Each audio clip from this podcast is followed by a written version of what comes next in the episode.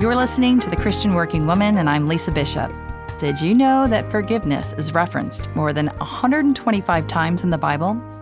If forgiveness is so important to God, then why do we struggle with it?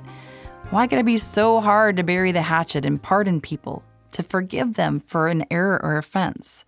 I think one reason is pride.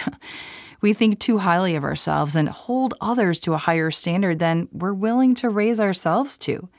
We forget that just as others fall short, we all fall short of the glory of God with our mishaps. Proverbs 16:18 says, "Pride goes before destruction, a haughty spirit before a fall."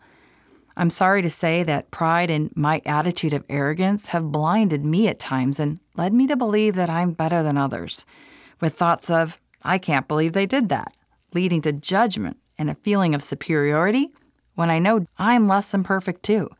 A key to forgiveness is allowing other people to be imperfect and make mistakes. Make allowance for people's faults just as you would want them to do for you. Hebrews 12 says, Let us throw off everything that hinders and the sin that so easily entangles, and let us run with perseverance the race marked out for us, fixing our eyes on Jesus, the pioneer and perfecter of our faith. Throw off everything that hinders you. It's like being in a boat and you just can't seem to get anywhere until you intentionally pull up the anchor. Unforgiveness is an anchor, and when left unchecked, it is heavy and it hinders. Pride impedes your relationship with God and other people. Pride can cause you to hold people's shortcomings over them.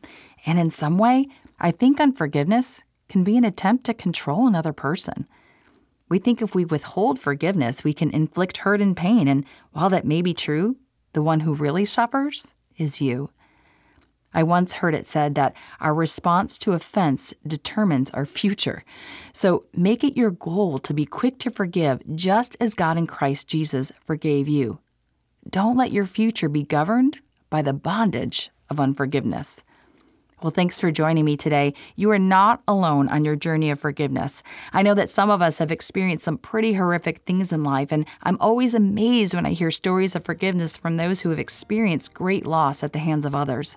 It's only by the power of Jesus that we can fully forgive, and forgiveness is an act of faith.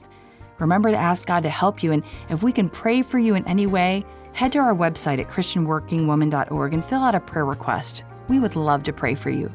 Again, that's ChristianWorkingWoman.org.